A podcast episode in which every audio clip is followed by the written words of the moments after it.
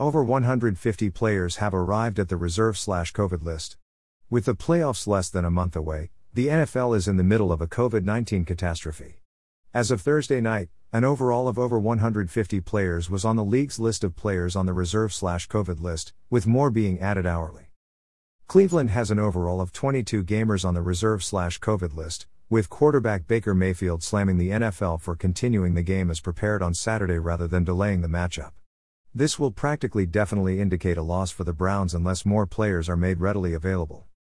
However, the problem extends far beyond the Browns, and we've hit a point where COVID procedures will affect games around the entire NFL.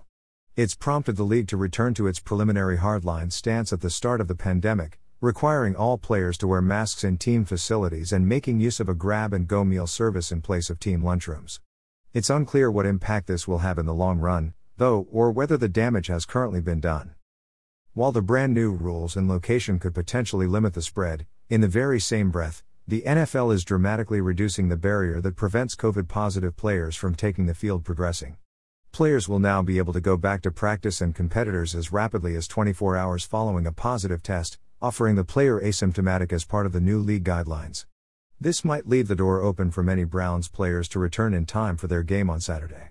However, late modifications to the protocol have left the group without many of its essential workers in practice this week. Essentially, we have the NFL and NFLPA comprising things as they go along to preserve completion of the season. However, we do not know the long term expense. The league states that two thirds of its positive tests are among immunized players, keeping in mind the bulk have mild to no signs. However, it has been less forthright in describing the influence on unvaccinated players or the minority of vaccinated players with more extreme symptoms. What remains to be seen is how the close of the 2021 routine season will play out or be begotten in history. For much of the NFL, the playoffs have currently been chosen one way or another. Still, we have two bubble teams enormously impacted by COVID in Cleveland and Washington, both of whom are desperately trying to get in or hold the position in the standings while the Rams, who are among the dominant groups in the NFC, is intending to get home field benefit in the playoffs. With those games slated to continue, as usual, this year might not have to do with the very best team prevailing, but who can get fortunate with tests and have the most asymptomatic players. It's ludicrous near a season lucky to make it this long without a significant breakout. This is occurring at the worst possible time.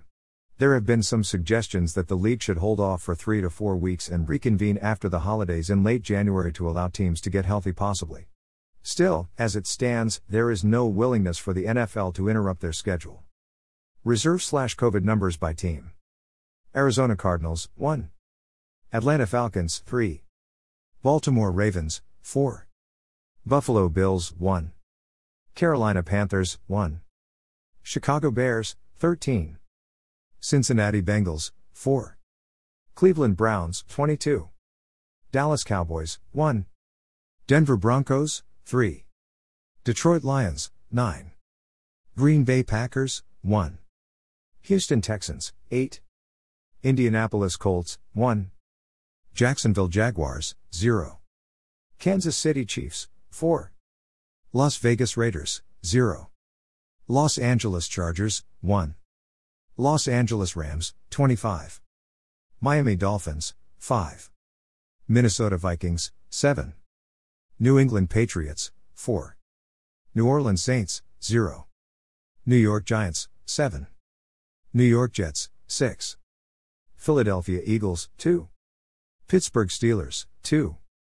San Francisco 49ers, 0. Seattle Seahawks, 2. Tampa Bay Buccaneers, 0.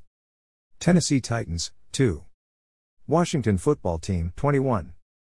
Total 160. On Wednesday, NFL Commissioner Roger Goodell doubled down on his commitment to continuing the season as planned, saying, I think everybody's focused on how do we remain safe, how do we do that in the best possible way, Goodell said. Dr. Sills has corresponded, in addition to NFLPA medical professionals and our independent professionals, is the best method to do that is vaccines and boosters. That is not a foolproof system, but it's the best way to do that. This is no longer just a concern of safety, but fairness, and the method this year is playing out is patently unreasonable to teams that discover their kind late in the year or who take place to have breakouts on their hands. Like all things in the league, cash comes first, and everything else is secondary. The NFL is a mess, and there's no indication of things getting better. Dash. Dash. Dash. Dash.